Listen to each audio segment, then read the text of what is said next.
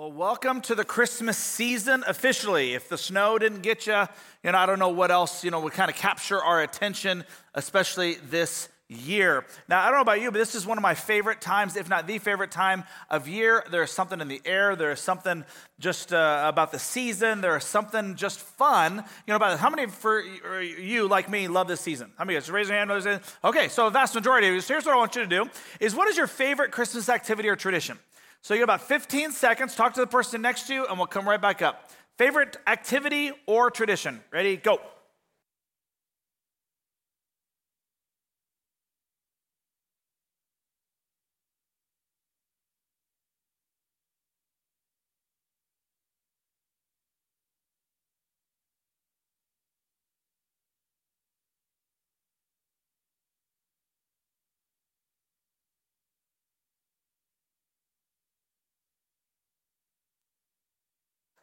All right, I want to hear somebody for this section.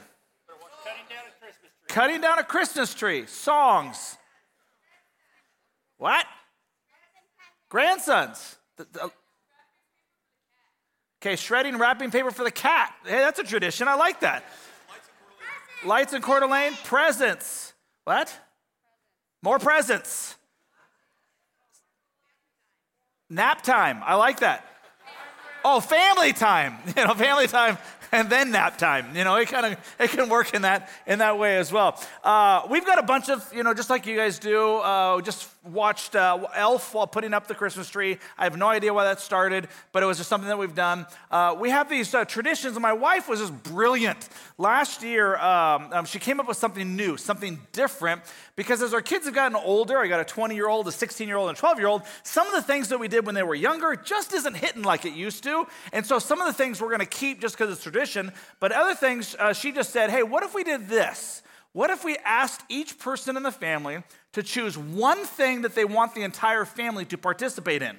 So, one thing, and it's up to them. And so, last year, to give you an idea, uh, one child chose a gingerbread making, you know, house competition. And so I'm like, we've never done that before. Uh, another person said, let's go ice skating. that was fun, uh, you know, for some of us. You know, as we went ice skating together, um, uh, one of my kids decided to say, I want to just go see Spider Man No Way Home. I'm like, okay, you know, I guess that's a tradition. And uh, my wife loved the Chosen the Christmas special. That was something that was new. So these are things that are new. And this year they've already begun to plan something different. So I guess we have the Shields guys versus gals British Christmas Bake Off. I don't know what that's going to look like, but uh, that's what we're going to be doing. Um, another one of my sons, we're watching Avatar, you know, so you can see a theme, you know, when it comes to him. Uh, uh, there's somebody else in our family who picked the service project, which obviously it was a parent, you know, and so we've got all of these things, you know, that we've got kind of planned, you know, for this Christmas season, for it to be something special, for it to be something memorable and something unique. But I want to give us all a warning as we head into the season. The temptation is for us to actually miss Christmas. Oh, we don't miss the traditions. We're not going to miss the food. You're not going to miss the setting up of the tree. For some of you, it's the houses, it's the Christmas movies, you know, it's the Black Friday shopping. You don't miss those things. But in the midst of celebrating all of those things, we can have a tendency, even if you're a follower of Jesus, to miss Christmas by celebrating all of those things and forgetting the main reason in which we actually celebrate Christmas. So, what we're going to do is over the next four weeks, including Christmas Eve, starting today, we're going to go through four lessons on how we can avoid missing Christmas. We're going to look at the Christmas story and see who did miss Christmas or who almost missed Christmas and try to take some lessons from that. But before we do, we have to back up and ask and answer this question Why? Why do we celebrate Christmas? And I want you to honestly think in your own heart and mind why do I celebrate Christmas? Why do I look forward to Christmas? Why do I do some of these traditions? And so, just like Trevor, I've brought in a special friend to be able to help remind us as well. So, go ahead and take a look at the screens. Isn't there anyone who knows what Christmas is all about? Sure, Charlie Brown. I can tell you what Christmas is all about.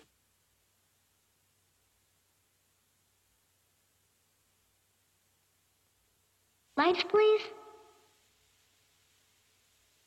And there were in the same country shepherds, abiding in the field, keeping watch over their flock by night. And lo, the angel of the Lord came upon them.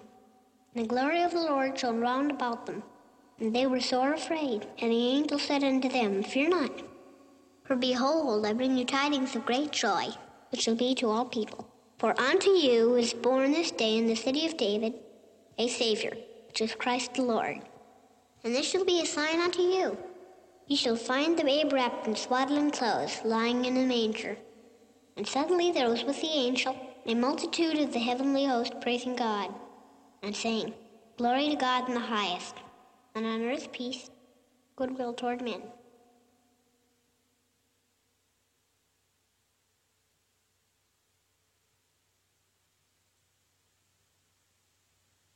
That's what Christmas is all about, Charlie Brown. Now you can clap. Charlie Brown doesn't know what Christmas is about, and we have that same tendency.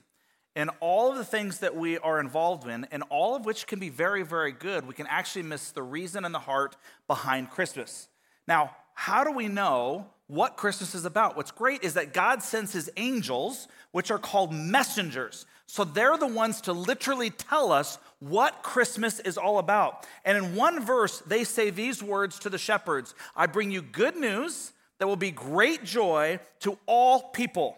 The Savior, yes, the Messiah, the Lord, has been born today in Bethlehem, the city of David.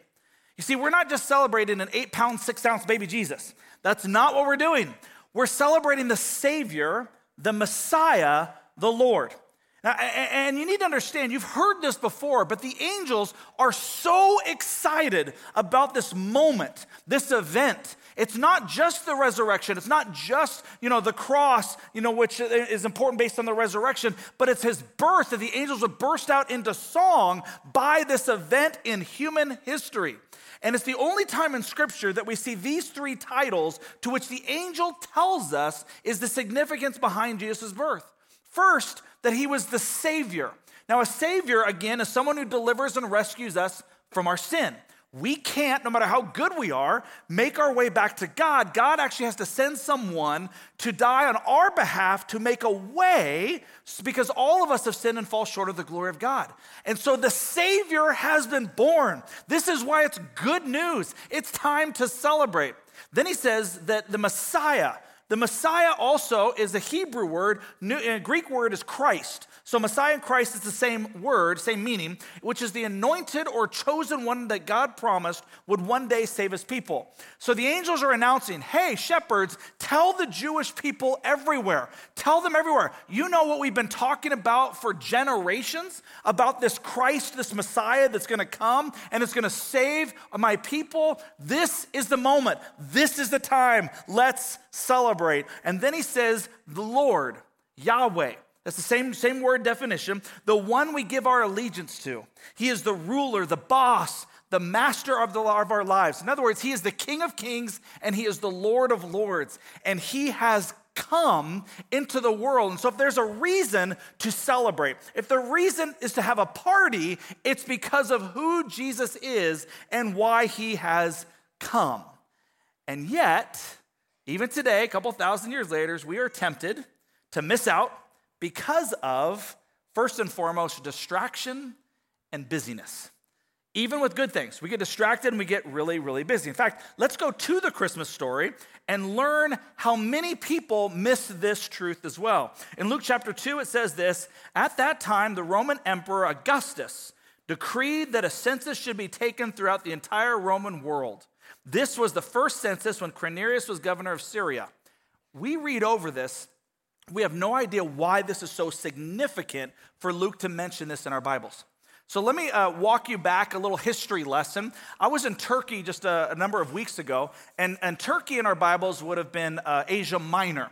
But in Jesus' day, Rome was in charge. They were in charge basically of the known world, and especially in the Mediterranean Sea, in that area and around the area in which Jesus was born.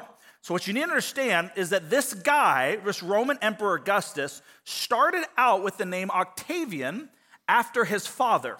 His grandmother was the sister of someone you've heard of named Julius Caesar.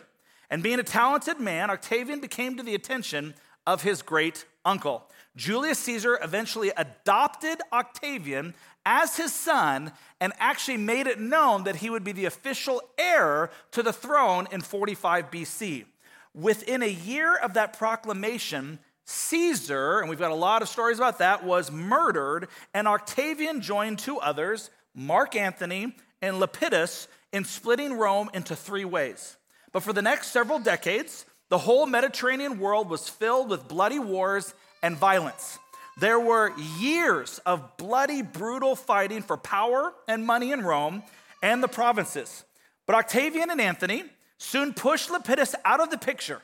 For 13 years, Octavian and Antony existed together as rivals until 31 BC.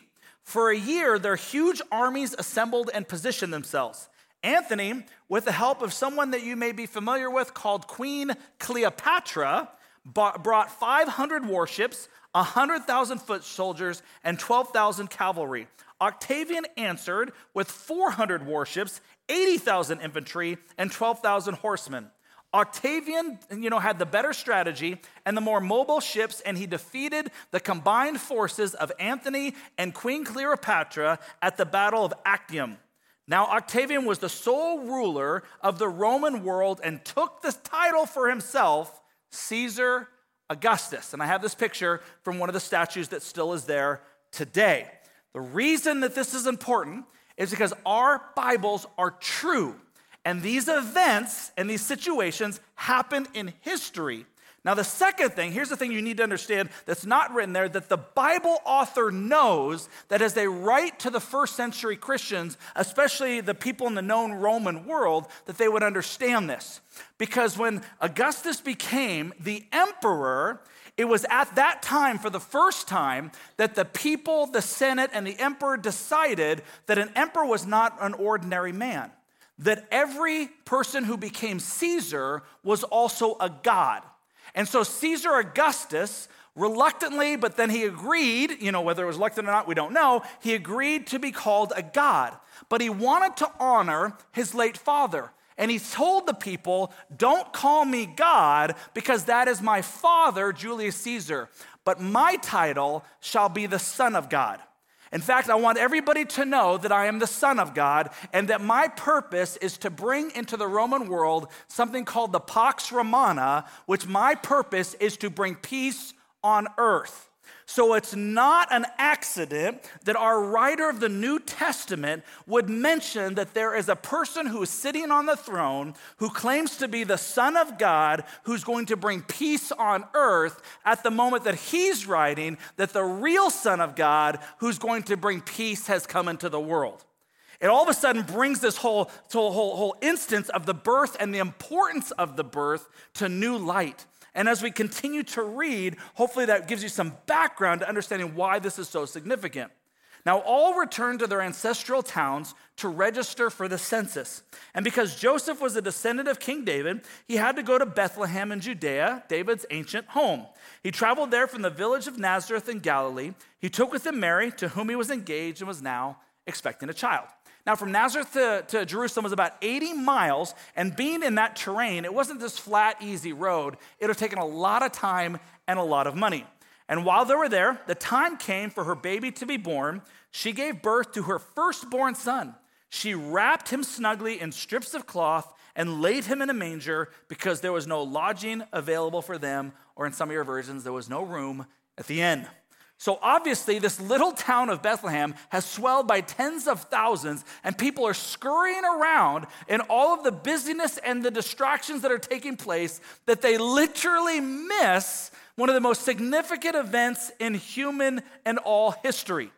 The Son has been born, the Savior has been born, the Lord, the Messiah has been born. Now, we too get distracted by the busyness of the season. Oh, there's not a census for us to be taken, but there is a lot of parties, a lot of expectation that we place on ourselves or that we believe others have on us that heightened all of this busyness that we actually miss out on Christmas. And speaking of distraction, I couldn't help but think of Luke chapter 10, verse 38. As Jesus and the disciples continued on their way to Jerusalem, they came to a certain village where a woman named Martha welcomed him into her home. Her sister Mary sat at the Lord's feet listening to what he taught, but Martha was distracted. Now, the word distracted can also be translated as anxious, worried, or cumbered. It literally means to be pulled or dragged in different directions. That is what she is feeling. That is what she is going through by the big dinner that she was preparing. See, we also are distracted by these good things. And, and guest rooms need to be, be cleaned up. The, the dinner needs to be prepared. Everything needs to be decorated, and it better be perfect, or else it's not gonna fulfill the expectation that I or others have for this season. And you find yourself so distracted so pulled in so many different directions that for some of us in the room, you finally get through whatever said event that's causing this, and it almost is more of a relief than something you actually enjoyed. I don't want you to experience that this Christmas season. I want you to experience the main reason for the season. And so she came to Jesus, Martha did, and says, Lord, doesn't it seem unfair to you that my sister just sits here while I do all the work? Tell her to come and help me. But the Lord said to her, my dear Martha, you are worried and upset over all these details and trying to create the best Christmas ever because there's a ton of expectation on you, right? This is what's taking place. She's trying to do all these. Is Jesus against having meals? No. Is he against having a good meal? Absolutely not. But, but he, she unintentionally misprioritized what was most important. There is only one thing worth being concerned about. Mary has discovered it, and it will not be taken away from her. So, what about you? Where is your heart and mind heading into this Christmas season? Are you about ready to do what you've always done and you get to the end of the season and you've actually missed the whole reason for the season? Or can something be done a little bit differently? So, I'm to give you some ideas, some ways to make Jesus as Savior, as Lord, and as Messiah the center of the season. The first is I'm to ask you to look at your calendar. Hold somebody else accountable and let's do this together. Open up your calendar and ask yourself Do I have any margin? Do I have any margin? And as you look at the things that are on there, I also want you to ask, even though they're all good things, is there anything that's actually focused or related to Jesus on my busy of calendar? And as you have these things laid out, here's what I'm gonna give you permission to do cancel some things. Do it today. Cancel some things. And I know some of you are like, but Dan, I already said yes and I hate disappointing people. Okay, I get it. Tell them your pastor made you cancel some things, okay? That the Lord, through the pastor, told you cancel things. Because you've got to create some margin, and in that margin, here is how you create some practical ways to make Jesus, the reason for the season. So here's the first thing spend time with him. If it's Jesus' season, we got to spend time with him. And one of the ways that we can do that, even on a traditional basis, is do something called Advent. Now, Advent just literally means coming. It's preparing our hearts and minds for the birth, the coming of Jesus, but also for the second coming of which he is he's uh, prophesied to come back as well. And so I know as our family, uh, we did this again last night. And I understand every night it can be hard, challenging, difficult. You know, so whenever we get our family together, even if it's once every two or three nights, we're going to make sure that Advent is part of our celebration together. And some of you guys are like, well, how do I know how to do that? Where do I find that? Thank you for asking. At vrl.church slash resources, during every sermon series, we're going to provide you with these resources. And so you can go there and you can find these Advent opportunities for you to do by yourself in your time with God, for you to do with a friend in your time with God, for you to do as a family. And so we want to give you these resources because the point is not another thing to check mark on the box of things to do, but it's actually to spend time with the Savior, spend time with your Lord, spend time with Messiah. How do we do that? Here's one of the ways. Okay, that's the first way. Spend time with Him, Advent's an opportunity. Secondly, um, have you ever been uh, to an awkward birthday party? You know, where you kind of come in and you're like, ooh, everybody seems to be kind of hanging out and talking with each other, but they're kind of ignoring the birthday person for one reason or another. It just kind of makes an awkward kind of event or feeling. Or, or, or, or another one that makes it even more weird. Have you ever gone to a birthday party where people bring gifts, but for each other? And nobody actually brings the gift for the birthday person.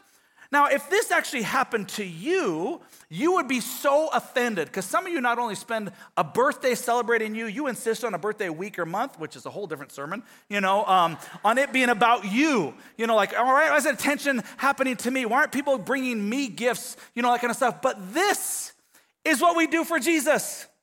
It's his stinking birthday, and we have a great time celebrating each other, and we buy gifts and great joy for one another. And Jesus in the background going, My birthday? What about me? And you might be thinking, well, well, well how, how can I bring Jesus a present? Well, they did in the first, you know, time he was born. The wise men brought gifts of gold, frankincense, and myrrh. Uh, and so how, but Dan, that's when Jesus was, was born. That's when he was physically here. How do I do that? Well, Jesus actually tells us how to do that. And he tells us by what's going to happen at the end of time.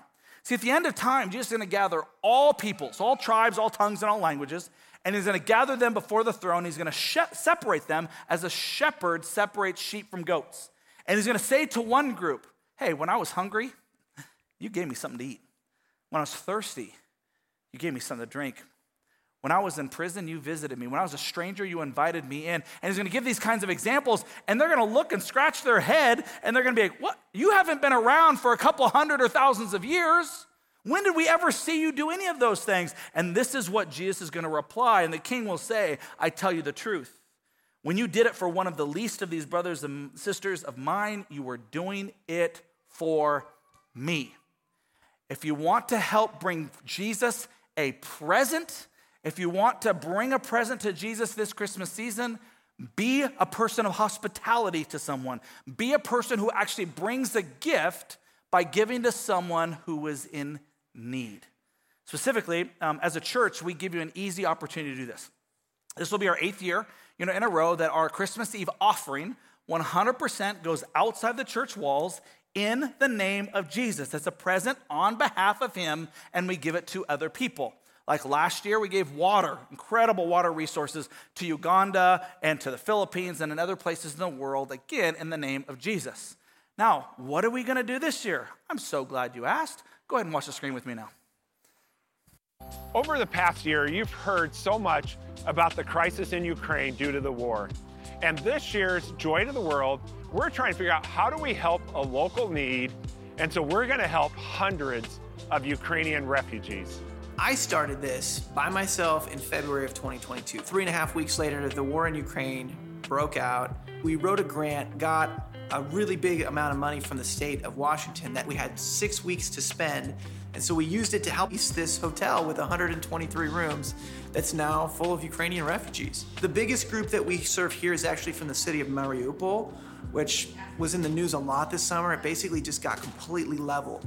We came from Mariupol. The first day of war, our house was hit by a rocket.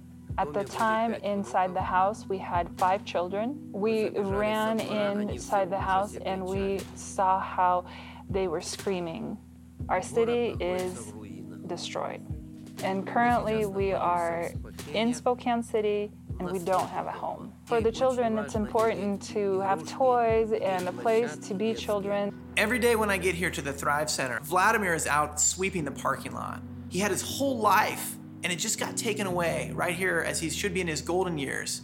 But instead of just being bitter, he's out there looking at like, hey, I'm in a new community. How can I serve? How can I make this place a better place? He's kind of like a surrogate grandpa to some of the kids. He's hanging out in the lobby, smiling, interacting with people. I'm always surrounded uh, with children here, and a lot of times when they don't go to school, there's a lot of them around. I was always joking with them, and I love to spend time with them. And the children always talk to me, and they say, "Grandpa, Grandpa." And here, children are running here in the building, and they need some place where they can uh, run wild. The hotel's not usually set up very well for kids. And so we really need some help figuring out ways to make this space, this place more hospitable so that kids can run and play and be kids and have the childhood that they deserve. One of the things that we've been dreaming about is what it would look like if we put in like a play structure or a playground here for kids. Parents to be able to watch their kids and let them interact while mom and dad get a little bit of a break. That's really what we're hoping for and what we're dreaming about. So this year's Joy to the World, we're going to stay local. You've heard a lot about the indoor playground we've been building at Valley Real Life Church for our local area. But now, what we're going to do is we're going to expand our vision even more. We're going to build an outdoor playground structure right here at the Thrive Center to help hundreds of Ukrainian refugees, to bring a sense of joy to these families. And we invite you to be a part of it. You can go to connect.vrl.church to give, and it's going to be incredible. Anything above and beyond what the playground costs, what we're going to do is we're going to furnish apartments for refugee families who come off the airplane with literally nothing. So we invite you to join with us to make a difference in hundreds of families this Christmas. Cool.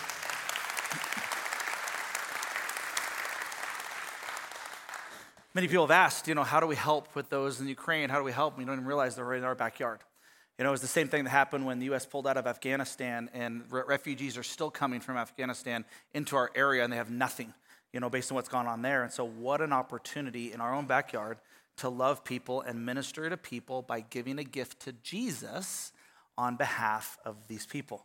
And so, what an amazing opportunity. So, again, we have an opportunity to uh, spend time with Jesus and give a gift. And there's no greater gift than we can give to Jesus the other time we see the angels rejoicing is when people come to faith.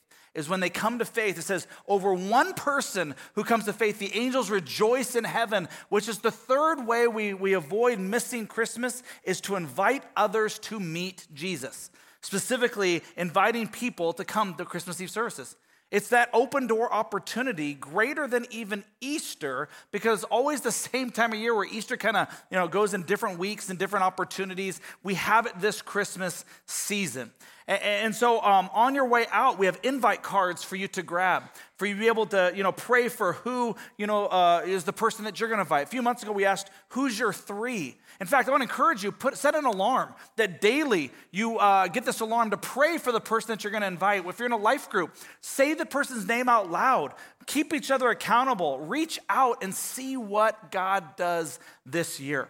And, and by the way, since we have the, the, the the numbers on the, on the screen in terms of the, the times and the days. Last year we had six. This year we have eight because last year was a, it was a hectic zoo, you know, uh, for a couple of them. So we're trying to help alleviate some of that. And if you're a friend, go wherever your friend is going. That's most important. But if you have an open door opportunity to pick and choose, we would say Friday night you know, at the 645 or the last service, you know, on Christmas Eve would be best if you want to help make room for other people, you know, as they come and attend. By the way, I love Christmas also because it is the one service a year you guys all come early. You know, it's just awesome to be like, I don't know how to create that every week, but you know, at least on Christmas we get to enjoy that as well. So what we've learned so far so far is in the angel's pronouncement that Jesus is Savior, that He is Lord, and that He is the Messiah, we have an opportunity to push away some busyness and distraction, create some time so that we spend time with Jesus. Advent's an idea. We buy a gift for Jesus. Christmas Eve is an opportunity or being hospitable or other ways that he might lead where he's the focus. And then we also get an opportunity to invite others to experience him. You'll get to the end of the season and realize I didn't miss out on the reason for the season. So, what is your next step? What is your next step to reduce distraction and busyness so that this year even with all the other great things that you have planned, that I've got planned as well, we don't miss Christmas. Let's pray. Jesus, thank you so much for this day, this time, this opportunity. I pray you would lead and guide us as we just seek to follow you. And so, Lord, thank you. Thank you for just reminding us the main reason for the season and help us to get to the end of the season and look back and say, we didn't miss it this year. We were able to focus on you. It's in your precious name that we pray. Amen.